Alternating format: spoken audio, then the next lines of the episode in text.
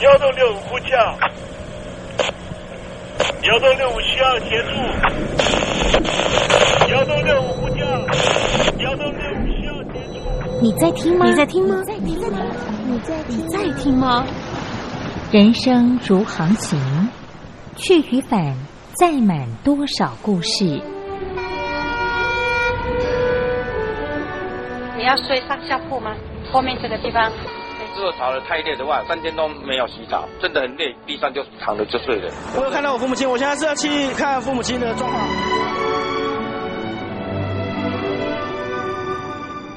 聆听故事湾，让每个故事找到属于自己的码头。我到了那儿以后，我们就往妈妈家去。我一到那边，就感觉我妈妈已经她能够活活下来都不容易。我知道，她没她没跟我讲，我也不敢问，好好苦。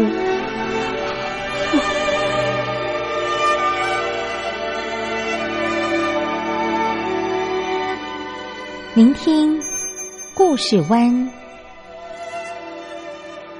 聆听故事湾。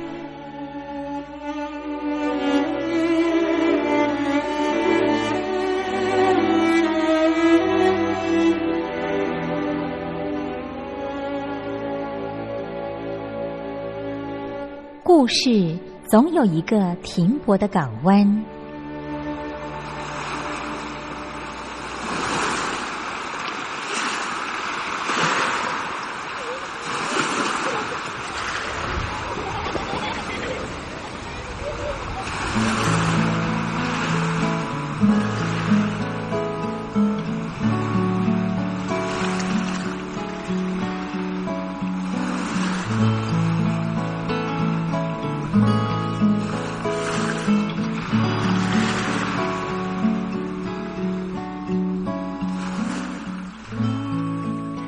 三四五六七七六五四三二一，大陆听众朋友您好，我是您的好朋友东山林，在台北问候您。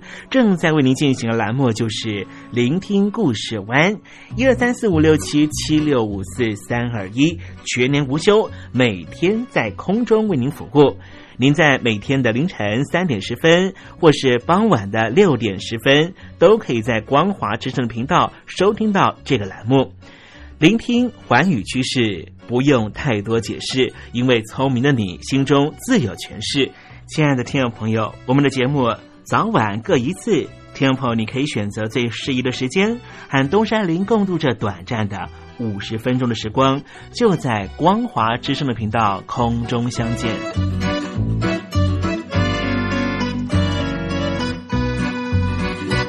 听众朋友，收听、聆听故事湾东山林的节目，到底能够听到什么样的内容呢？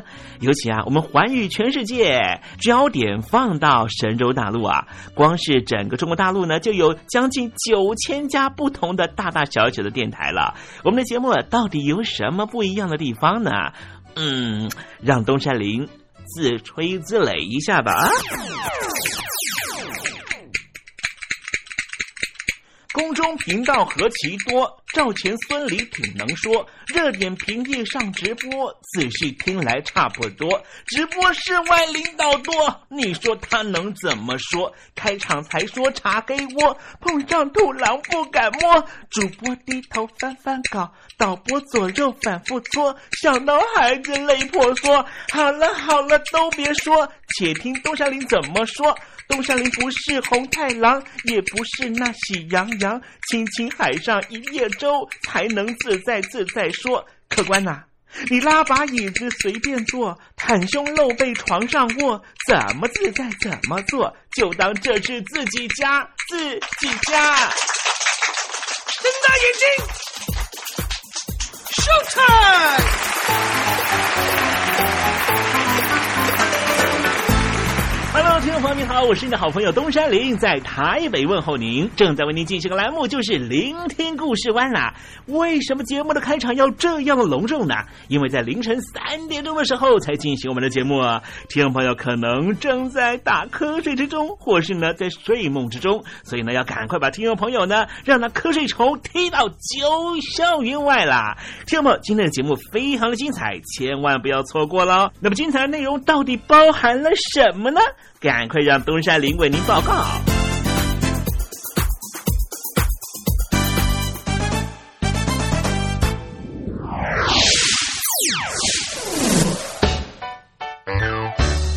星期六、星期天，猴子爱聊天。越来越多呢，大陆的朋友呢不太信任哈官方的媒体啊，因为认为呢官方的媒体呢都姓党。可是现在呢，这个搜寻呢各式各样的海外媒体讯息的方法也非常的多啊。有些朋友呢会去租这所谓的 VPN，或者是呢买一个小碟子啊，各式各样的方法。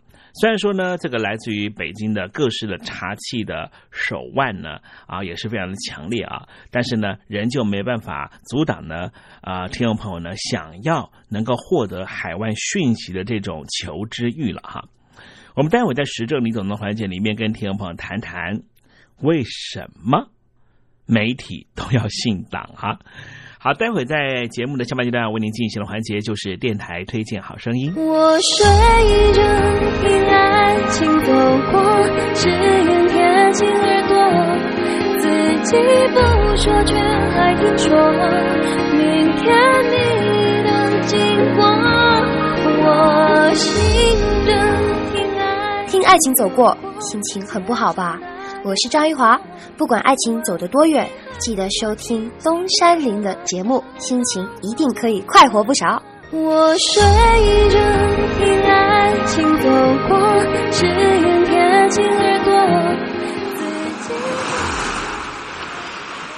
这里是光华之声，在台北发音。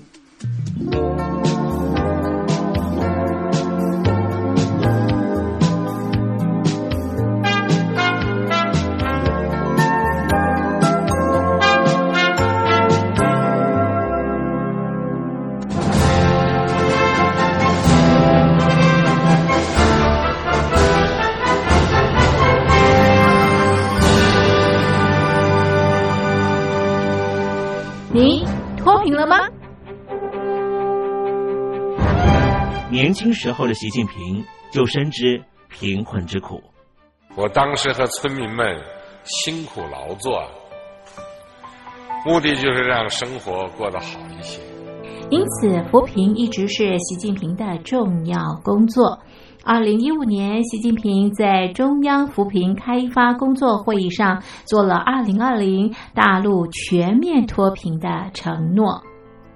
到二零二零年，我国现行标准下，农村贫困人口实现脱贫，是我们的庄严承诺。一诺千金，全社会要行动起来，进锐出战，精准施策。于是，一场脱贫攻坚战席卷大陆。为了打赢扶贫攻坚战，大陆提出了精准扶贫。世界上大部分采用的扶贫方式，都是将扶贫的钱平均分给贫困者。中国的精准扶贫则完全不同。为了让资金使用更高效，扶贫效果更好，中国根据村子的特点以及每户村民档案记录的不同情况来分配钱，安排不同的扶贫方式。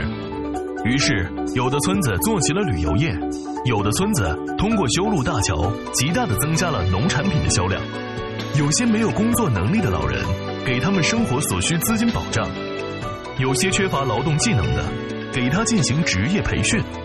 中国扶贫就是这样结合村子的特点与个人的情况，以个性化定制为每个贫困户找出脱贫方式。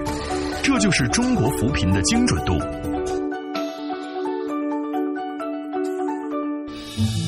位在山东偏远内陆地区的曹县，二零一七年以七十四个淘宝村名列全中国十大淘宝村群聚第三位，因而摆脱贫困的命运。丁楼村是曹县淘宝村的鼻祖，全村有九成多的家庭在家开网店，大多以服装加工业为主，并形成产业，带动周边乡镇跟进发展，连人口都跟着回流，大学生和外出务工青年纷纷返乡创业。二零一六年，丁楼村的全年电商销售额已高达三个亿，产品远销十多个国家和地区。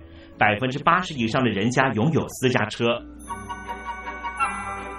从二零一六年到二零一九年，大陆累计发放三千八百多亿人民币，并动员大量人力，全力扶贫。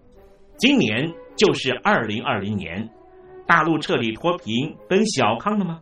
大陆国务院总理李克强在今年人大会议闭幕后的中外记者会上，他是这么说的：“中国是一个人口众多的。”发展中国家，我们人均年收入的平均水平是三万元人民币，但是有六亿人每个月的收入也就是一千元，一千元在一个中等城市可能租房都困难。现在又碰到疫情，其中有一位农民工说他五十多岁了。在外打工三十多年，每年如此，但今年就没有找到工作，全家都陷入困境。唉，第二朋友，你脱贫了吗？欢迎听众朋友来信分享你的脱贫经验，或者大陆政府脱贫做法与建议。我们准备高端短波收音机要送给您哦。活动从八月一日进行到十月三十一日，请您写下姓名、地址、邮编、联络电话、年龄等基本资料。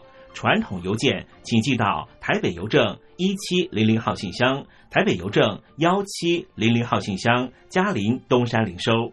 电子邮件请寄 lily 三二九 at ms 四五点 highnet 点 net，lily 三二九 at ms 四五点 highnet 点 net。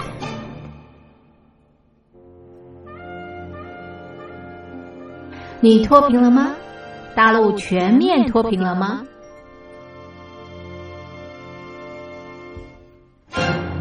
现在，请习近平同志讲话。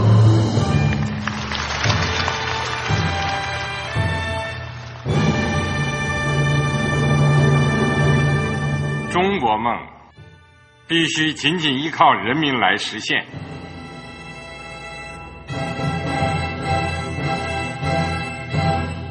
好国民得关心家事、国事、天下事。呃，谢谢发言人。我们注意到啊，现在那个外面有很多关于前中央政治局委员周永康的一些消息和报道。我不知道发言人对这个事情有没有什么可以呃透露、可以披露的。国家对于公事啊，不是什么东西都要公示的。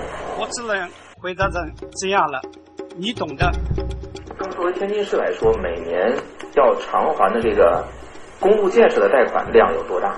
哎，这个好国民，这个偿还得回避时政敏感议题。因为他这个这个事儿，我就不好再说太细。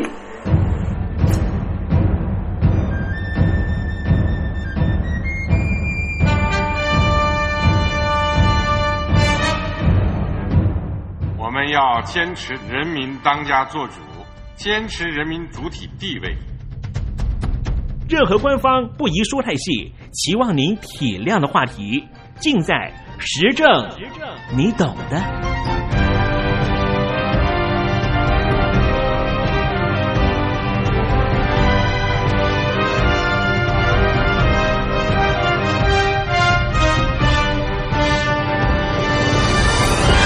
我只能回答这样了，你懂的。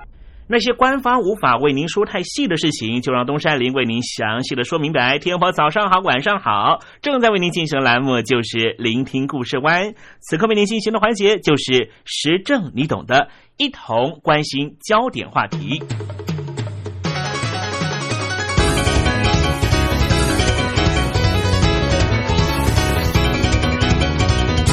今天东山林跟听众朋友谈谈，在中国大陆所谓的官方媒体。中国大陆的官方媒体工作原则是什么呢？习大大前一阵子啊，明白说，就是坚持党对新闻舆论工作的领导，党和政府主办的媒体是党和政府的宣传阵地，必须信党。所以果然，中央电视台就打出了“央视信党，绝对忠诚，请您检阅”来热烈欢迎。中国大陆的头号新闻媒体新华社也不落人后，主管献诗，总书记。您的背影，我的目光。这诗里面写道：“总书记，您的背影，我的目光，我的目光催生这首诗。我的手指正让手机滚烫。总书记，你的背影，我的目光。今天有大片向您问好声，今天有诗撕开了我的胸膛，宛如初恋儿女的直白情诗，向习大大书成。这就是。”中国媒体的特性。前一阵子有一部好莱坞的电影，引起了两岸四地的华人，尤其是媒体人的强烈关注。这部电影叫做《Spotlight》，在台湾的翻译叫做《金爆焦点》。后来，这部电影还拿到了奥斯卡金像奖的最佳电影。前阵子，东山林看了奥斯卡金像奖的一份分析报道。这份报道是台湾很有名的一名资深影人，他所做的分析。他说啊，二零一六年这是奥斯卡金像奖的小年，并没有特别的大热门电影，所以《Spotlight》才能够得到最佳影片。在这种情况之下，他认为奥斯卡金像奖的所有评委们，也就是演艺学院的五千名的投票者，就会搬出一些政治正确的电影。比方说，二零一零年奥斯卡金像奖最佳影片颁给了《拆弹部队》这部电影，就非常强烈的伊拉克战争的概念在里面。电影本身的操作上其实并不出色，只是这部电影是很浓厚的反战电影，也希望给美国社会做出一个战争的全新考虑。那么相对来说，《Spotlight》这部电影的品质和卖相就比《拆弹部队》高上一格，而且也是当仁不让的，是一部主旋律电影。它讲述的就是有一群孤独的调查记者，在外界冷眼之下，默默做着一件别人看来毫无意义的工作，最终却引爆了整个美国。刚才东山林提到，央视信党。而美国的媒体姓什么呢？我们看看美国这样的一个自由民主国家所标榜的第四权的媒体，到底扮演什么样的角色？这部电影《Spotlight》的叙事风格类似白描。其实啊，很多做过调查报道的记者，包括东山林，我们都认为这基本上呢，这部电影有点类似于一部纪录片的职业戏。但是好在这工作本身这份职业就足够拥有扣人心弦的叙事资源，而且也符合智慧、正义、勇气这样的主流价值观。题材非常讨好，而编剧本身也非常精细，所以也拿下了二零一六年最佳原创剧本奖。东山林很喜欢看电影，所以在我们的节目里面也推出过电影审查式的环节。这可以做个佐证。东山林在媒体的经验也超过了十年。事实上，看到了这部电影《Spotlight》，看到我过去的工作生活模式被原封不动的搬到大荧幕上面，着着实实让我有点兴奋。再看看这部电影的海报上面，就看到有一名屌丝记者背着背包，孤独的探寻真相。其实心里头也是有些感慨。最近在大陆的网民朋友所热爱的影剧戏里面，有一个非常有趣的品相，发展的很蓬勃。这个发展呢，可以说是从美国，也可以说是从日本开始的。日本有很多的电视剧啊，讲的都是某某职业。比方说前几年非常火红的一部电视剧，叫做《家政妇》，这是松岛菜菜子所演的一名家事服务员，如何在机械式的处理客户家里头的家事整理的过程中，发现了这个家族的重大秘密。日本的电视剧啊，常常用一种职业当成叙事背景，而在美国方面，最近几年很红的一部电视剧叫做《纸牌屋》。还有副总统讲述的都是白宫的话题，引发许多网友追捧的《Good Wife》傲骨贤妻，则是以法庭作为背景，在掺杂着女主角她的先生是州长选总统的过程。那么，美国的好莱坞的电影《华尔街之狼》戏骨讲述的都是科技创业和金融业的故事。这些职业本身当然有它的神秘性。而且本来就带有狗血功能，自然成为好莱坞编剧群关注的话题。那么，就东山林过去所从事的新闻本业来说，也是一个从来不缺故事的行业。叙事资源也不会被敏锐的编剧忽略。好莱坞的王牌编剧艾伦·索金有一出非常有名的电视剧，叫做《Newsroom》，讲述的就是一群新闻精英主义的电视人如何在权力和财团之间骄傲的维持自己新闻专业主义的立场。之前东山林还在跑台湾中华民国的行政院的主线的时候，每次到礼拜四要开行政院院会之前。我们这些记者啊，就会在记者室里面看这一出知名的电视剧，大家就会讨论剧情里面和台湾的政治环境的相互对应的细节。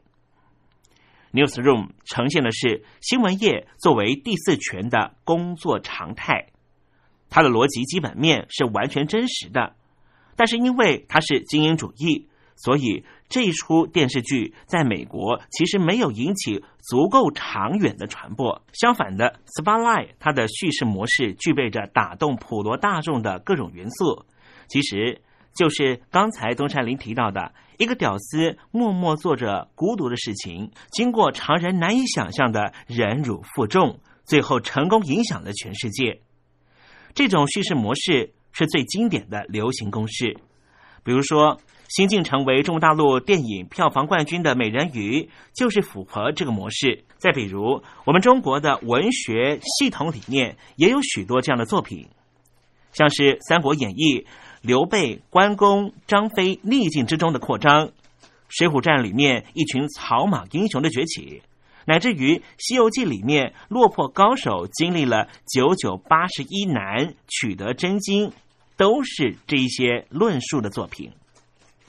再看看好莱坞的流行文化，比如说真人版的《变形金刚》，再到美国票房冠军的《星际大战》等等，都是同样一个套路。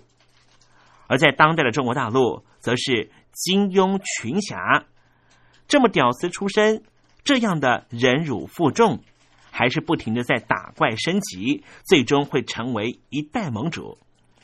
在叙事模式中。我们可以把《星际大战》视为是美国的金庸武侠，只是世界观的设定放到了全宇宙。再来看《Spotlight》的叙事过程是一样的，就是一群调查记者在各种压力之下孜孜不倦的在蛛丝马迹里面寻求资讯突破的可能性，最终完成了扎实的证据拼图，把主教从神坛上拉下马。当然，这行业。就和间谍工作一样，还有另外一层特殊的叙事优势，也就是日常工作本身实际上和侦探没有什么差别。只要从记者的视角出发，就会和远景断案一样，进入一个充满悬念和压力的事件。导演自然不需要添油加醋，就可以获得足够诱人的戏剧张力。这也就是为什么许多人觉得电影本身十分纪录片，但是还是不断被悬念推进，一口气看完这部电影《Spotlight》。因为以前东山林的本职工作也是这样的引人入胜的。做一部电影，导演虽然可以有这样虚构的机会，但是却处处严格的遵循现实逻辑，以至于看这部电影的时候。我好像又回到我过去以前的工作形态。在这方面，我们可以从调查团队和他们面对的人群这两个维度来做检视。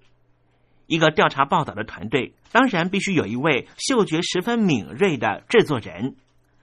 制作人或是主编大人来自于大报《纽约时报》，并不是波士顿的本地人，中立于本地的利益网络，敏锐的。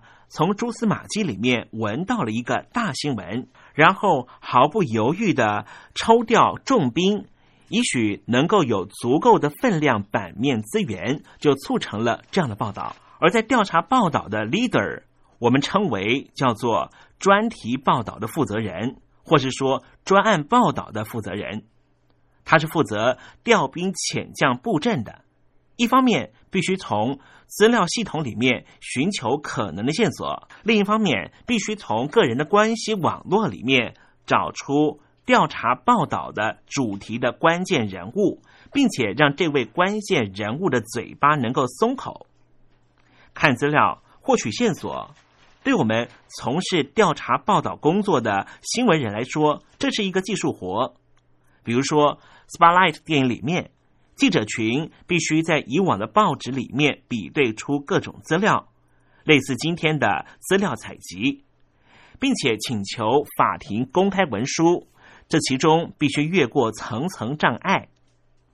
在中国大陆有很多的同行，必须在各个政府机关里面软磨硬泡获取各种材料。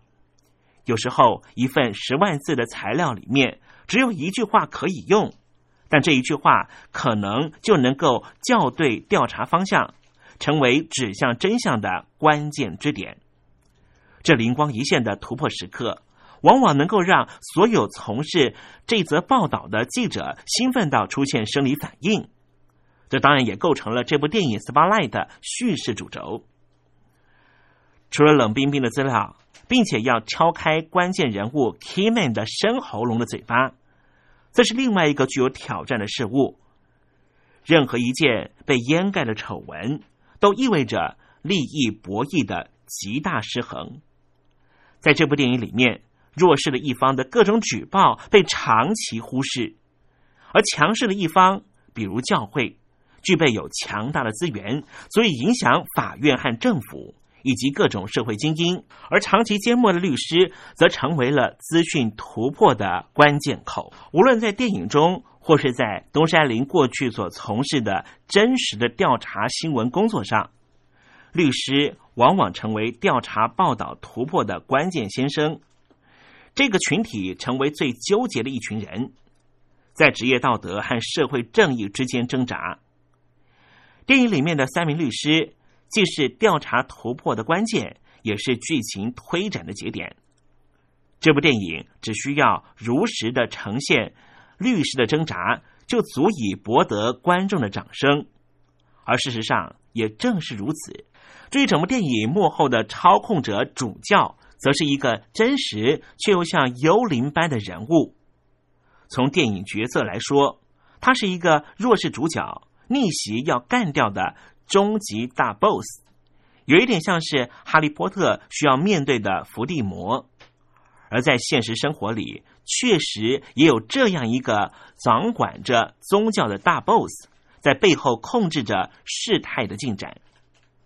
听众朋友，听到东山林介绍这一段故事，你是不是很熟悉于看到生活环境里面就有一个巨大的黑手？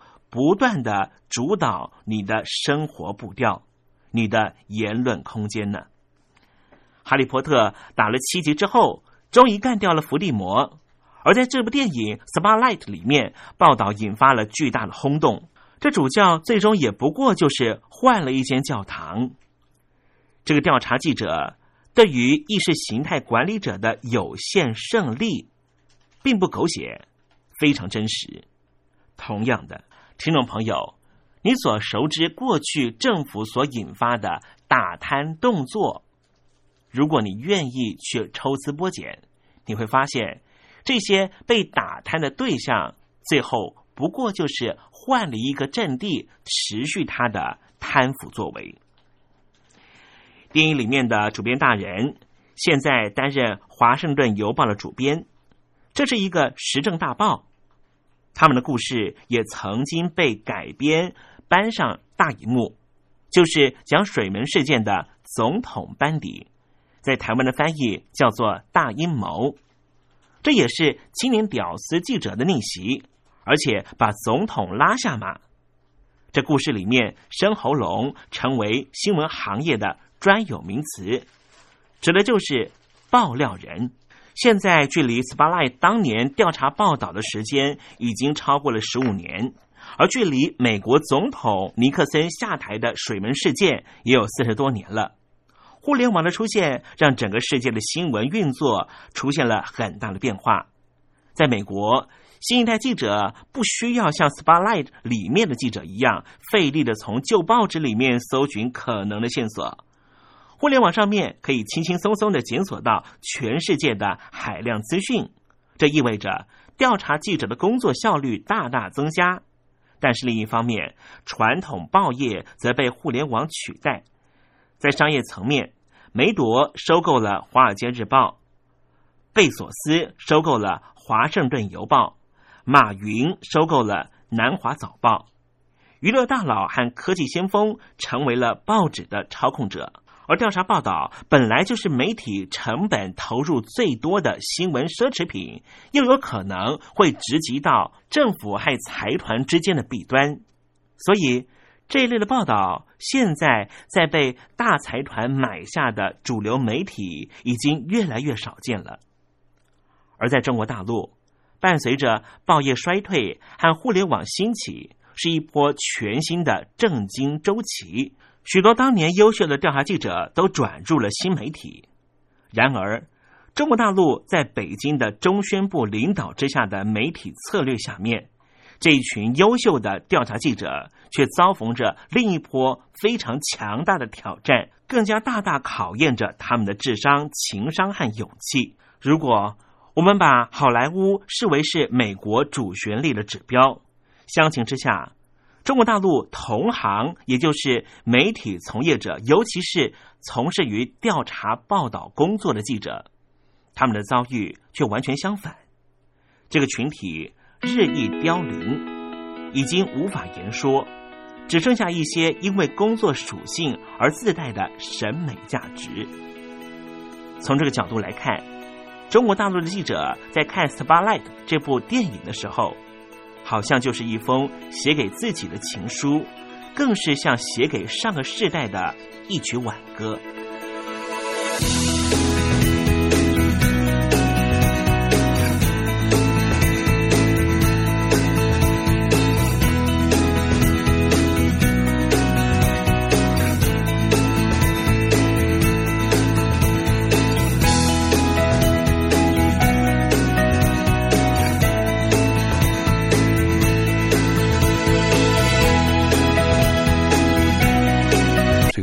主义攻击啊，嗯，他当然不知道这个事后还有调查啊，是那调查的一个结果，发现到呃截然不同的这个原因。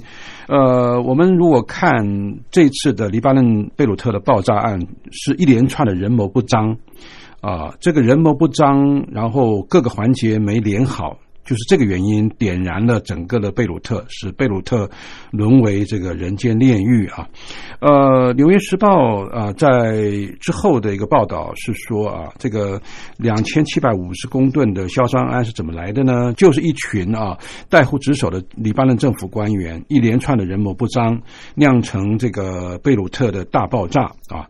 他们调查的一个结果是，二零一三年的九月啊，有一个俄罗斯商人叫做呃格瑞须。资金，他所承租但是挂着摩尔多瓦旗的这个货轮叫做 Rosas，从格鲁吉亚出发，预定开往莫桑比克。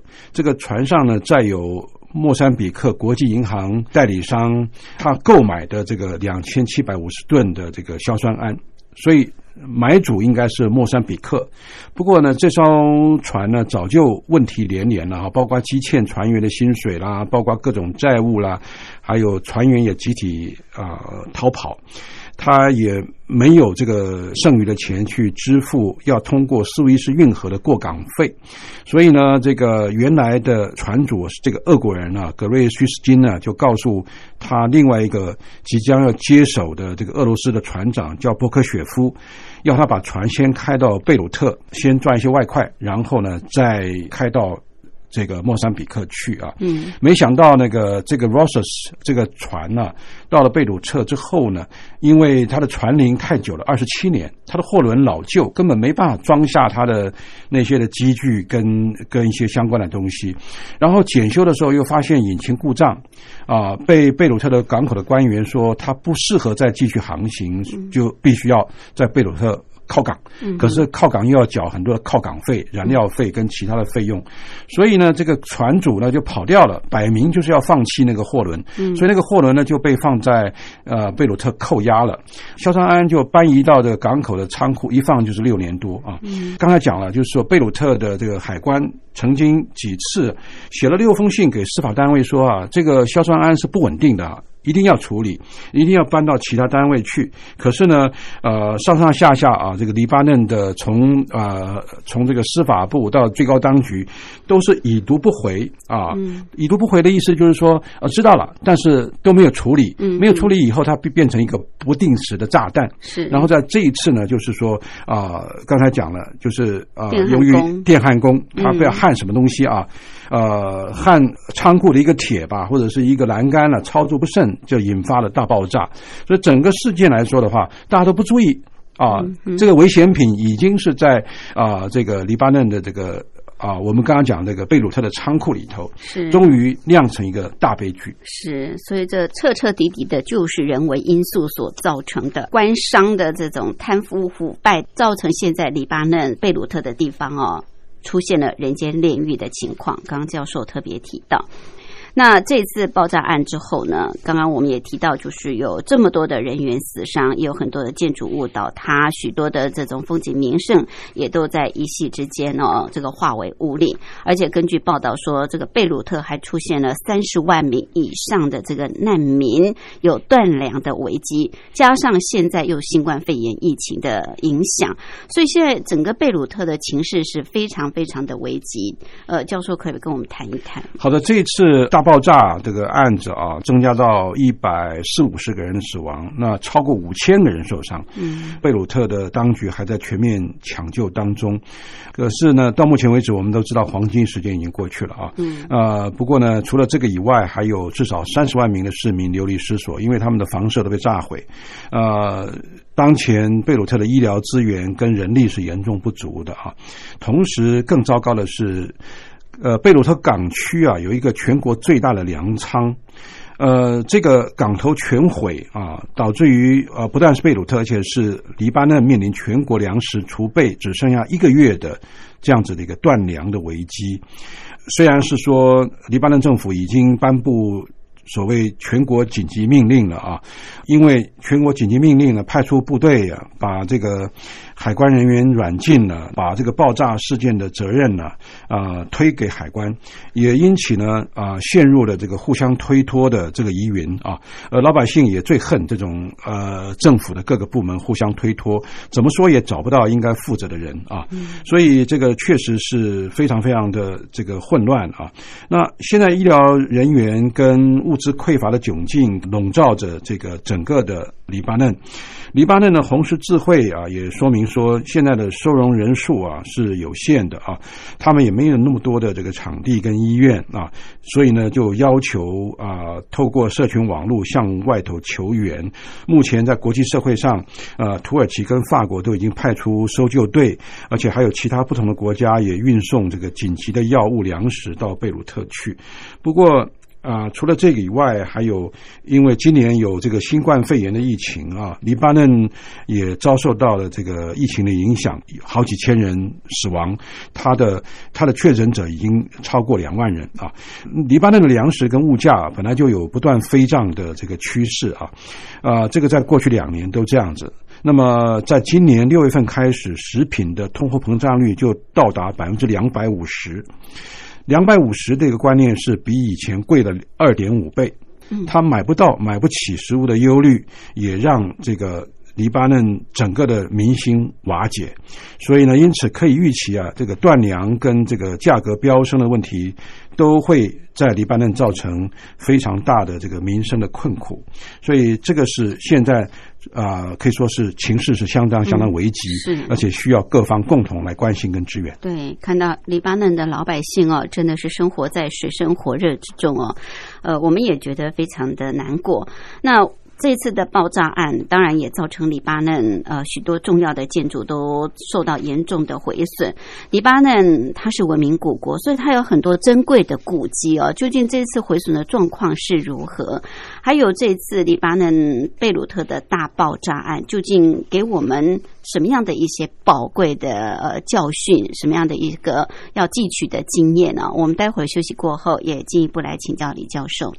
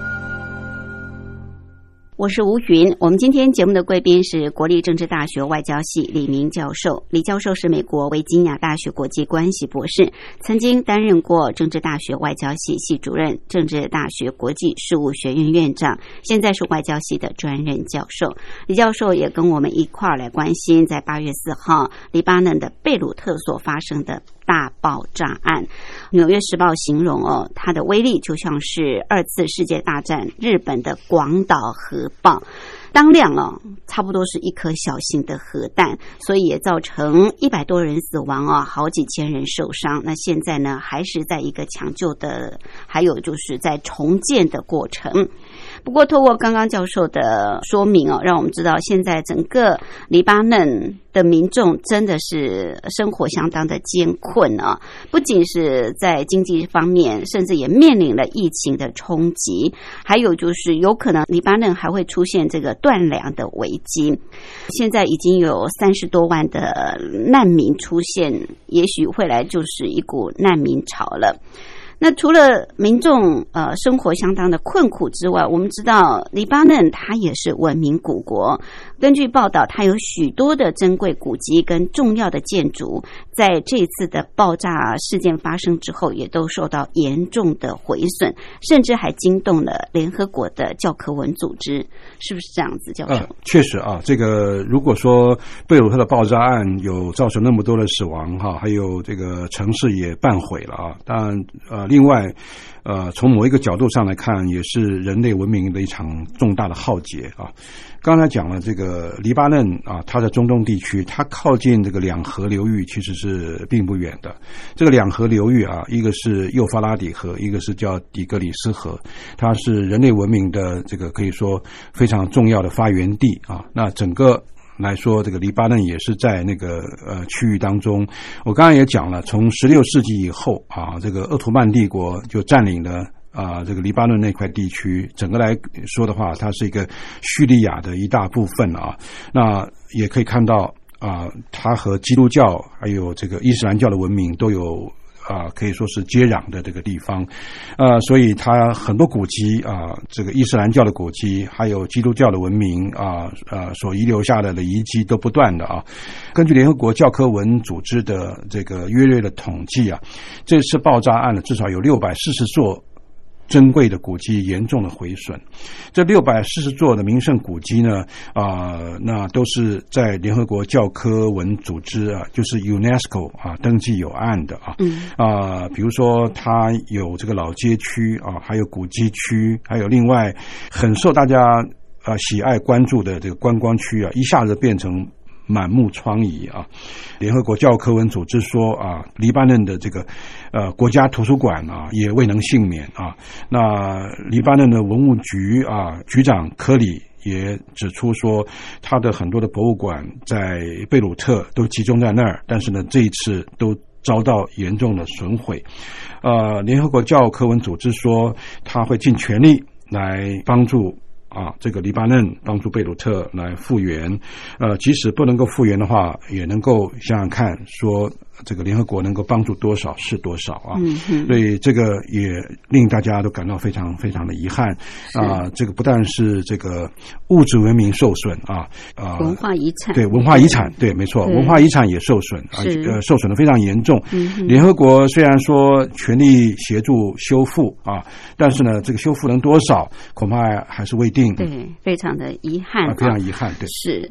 那我们知道，世界各国在知道这次黎巴嫩贝鲁特。发生爆炸案之后，不管是盟友或者是传统上敌对的国家，也都纷纷的致意，而且也都提出关怀跟援助。这当然是相当令人振奋的消息啊！我们待会儿请教授跟我们谈一谈当时的一个状况，还有就是到底这次的意外事件能够给我们学到什么样一些宝贵的教训呢？呃，当然，呃，这次的贝鲁特的大爆炸哈，我们看到无论是黎巴嫩的朋友，还是传统上，黎巴嫩敌对的一些国家都纷纷啊表示要提供相关的援助啊，呃，比如说就是在事件发生后啊，黎巴嫩的总理啊迪亚布他就出面呼吁友邦来协助啊，那么说黎巴嫩在几十年来最严峻的经济危机跟二零一九年新冠状病毒冲击之下。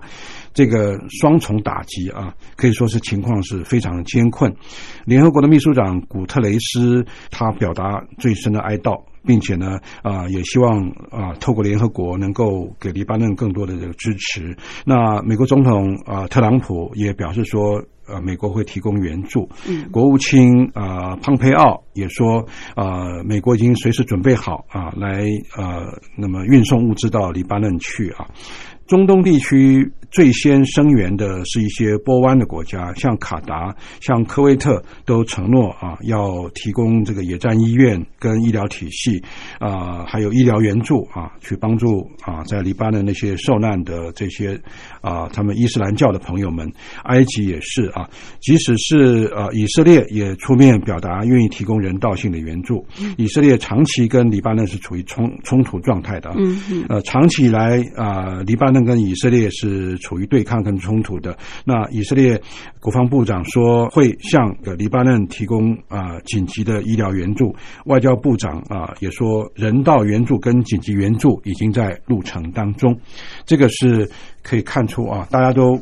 觉得黎巴嫩是需要受到关注的啊。嗯。不过话说回来，如果说从这里可以看出哪些教训的话啊，法国总统马克宏他讲的最好。嗯。啊，法国因为跟黎巴嫩有长期的关系，他的总统马克宏在啊第二天就飞到啊贝鲁特啊，除了承诺啊要全力给予人道救助之外。也呼吁啊，黎巴嫩应该推动政治改革。他说，他等待黎巴嫩政府对于他们承诺的清楚的回复，就是黎巴嫩应该做到法治国家，要增强它的透明度，要给老百姓更多的自由民主。因为他也希望黎巴嫩要做深刻的改变，使整个国家走出政治跟经济的困境。而且，马克宏。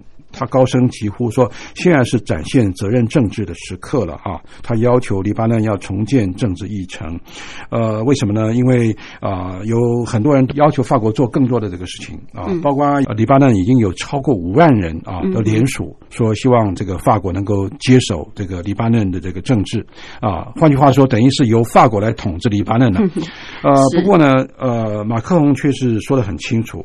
啊，他说啊，这个黎巴嫩是主权国家，这个事情啊不应该是由我来做，而是由你们黎巴嫩人自己来做。嗯啊，而且他说啊，人民要督促自己的政府，让这个自己的政府能够做到更好。呃，可是这也说明了啊，这个黎巴嫩政府的这个很多的事情啊，是距离法治国家、距离透明度、自由民主还有很大的、很长的一段距离。我们在讲这个政治的理念的话啊，一个呃国家的政府要受到老百姓支持的话。就是要倾听人民的声音，然后呢，要有这种可预测性啊，而且要对老百姓负责、责任政治的这个想法，特别是要做到善治。嗯，善治就是 good governance，要好的治理。但是我想这一次整个的爆炸案可以看出，比如说，呃，贝鲁特的海关那么多次，六次以上向这个呃黎巴嫩政府。呃，陈情说要把那么多两千七百五十吨的这个硝酸铵呢搬走，可是呢，黎巴嫩的政府，黎巴嫩政府却充耳不闻。嗯，这个就说明了这个上下没有办法政情能够上达，能够下达，才出现这么严重的这个大爆炸案。嗯，所以这件事情不但是对黎巴嫩政府是一个很大的一个警告。也是告诉世人，就是说，处理任何的政治事务，绝对不能够掉以轻心，而且是要全力以赴，才能够满足民众的需要，同时也能够做到真正的善治。是，不过从这次的贝鲁特爆炸案事件也反映出，呃，就是黎巴嫩的政府哦，跟人民的距离真的是还蛮遥远的。那从一开始，教授。在谈到黎巴嫩的整个国内的政情啊，不管是这个基督教徒，或者是这个呃穆斯林教徒哦，宗教，还有政党，还有他们的这些派系等等。种族的问题似乎也让这个国家想要能够团结一致是不可能在短时之内可以做得到。那虽然说马克宏呼吁，就是说呃政府必须要呃就是要有一些作为啊，要呼应民众的这种需求，要政治制度的改革等等。呃，恐怕短时间内是很难看到黎巴嫩有这么好的一个未来政治制度的一个发展。那确实是啊，短时间之内啊，黎巴嫩当局啊是没没办法能够做到的哈，因为它需要重建，那重建的话就需要更多的这个政治力量的集中来管理，但集中管理的话，它也会压缩老百姓的一部分的自由。嗯，还有同时老百姓所需要的物资的这个援助，他们又要不到。呃，比如说粮食都成了问题，难民怎么样来啊？呃，受到这个关注，怎么样来受到援助都很难。所以现在来说，我们看黎巴嫩简直就是一个失败的一个国家啊。嗯，这个失败国家啊，在这个呃政治学里面呃有一个专有的名词，就讲失败国家，就是说啊，他没有办法。能够提供人民这个所需，然后很可能摇摇欲坠啊！我们看呃，这五万人啊联署啊，希望法国在未来十年治理黎巴嫩的这个联署书里面就写得很清楚，他就说啊，目前黎巴嫩当局完全无能巩固跟管理国家，那现在黎巴嫩是体制失能、贪污腐败、恐怖主义跟佣兵啊到处都出现，这个国家已经摇摇欲坠。嗯啊，而这个联署书说，我们认为黎巴嫩应该回到法国托管，来建立健全和永续的治理，就是善治。不过这个说法当然是很冠冕堂皇，这也说明了这个联署书这些五万人的愿望。但是呢，一方面法国也不能做这个事情，是；二方面黎巴嫩的这个当局也不可能。允许做这个事情，对不对？所以现在就变成一个僵局。我们常常讲说，解铃人还需系铃人呢。我觉得这个系铃人应该就是黎巴嫩政府了啊。呃，否则的话，他没有办法受到老百姓的支持，那很可能也会失去了政权。嗯，恐怕也要靠人民的自觉。对，人民自觉，政府才能够做一些真正的改革。当然，好，我们非常感谢国立政治大学外交系李明教授。李教授是美国维吉尼亚大学国际关系博士，曾经。担任过政治大学外交系系主任、国际事务学院院长，现在是外交系的专任教授。特别针对黎巴嫩贝鲁特的爆炸案，给我们做这么呃多的分析，也给我们做了很棒的一个怎么样从这个事件来汲取教训。谢谢。呃，谢谢主持人的邀请，也谢谢各位听众的收听。我们下次节目见。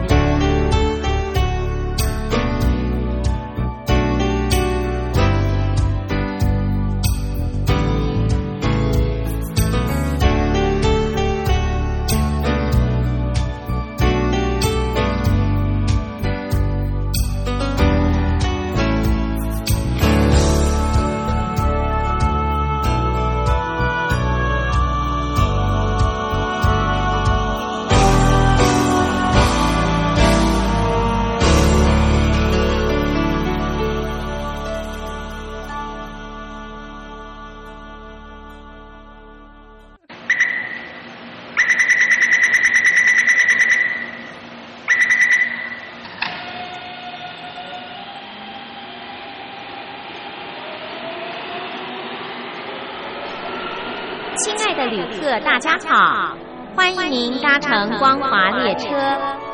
我们中途的停靠点有中波七一一千赫、九八一千赫、八零一千赫、八四六千赫，以及短波九七四五千赫。希望您随时利用这些频道上车，和光华之声的朋友们一起翱翔天际。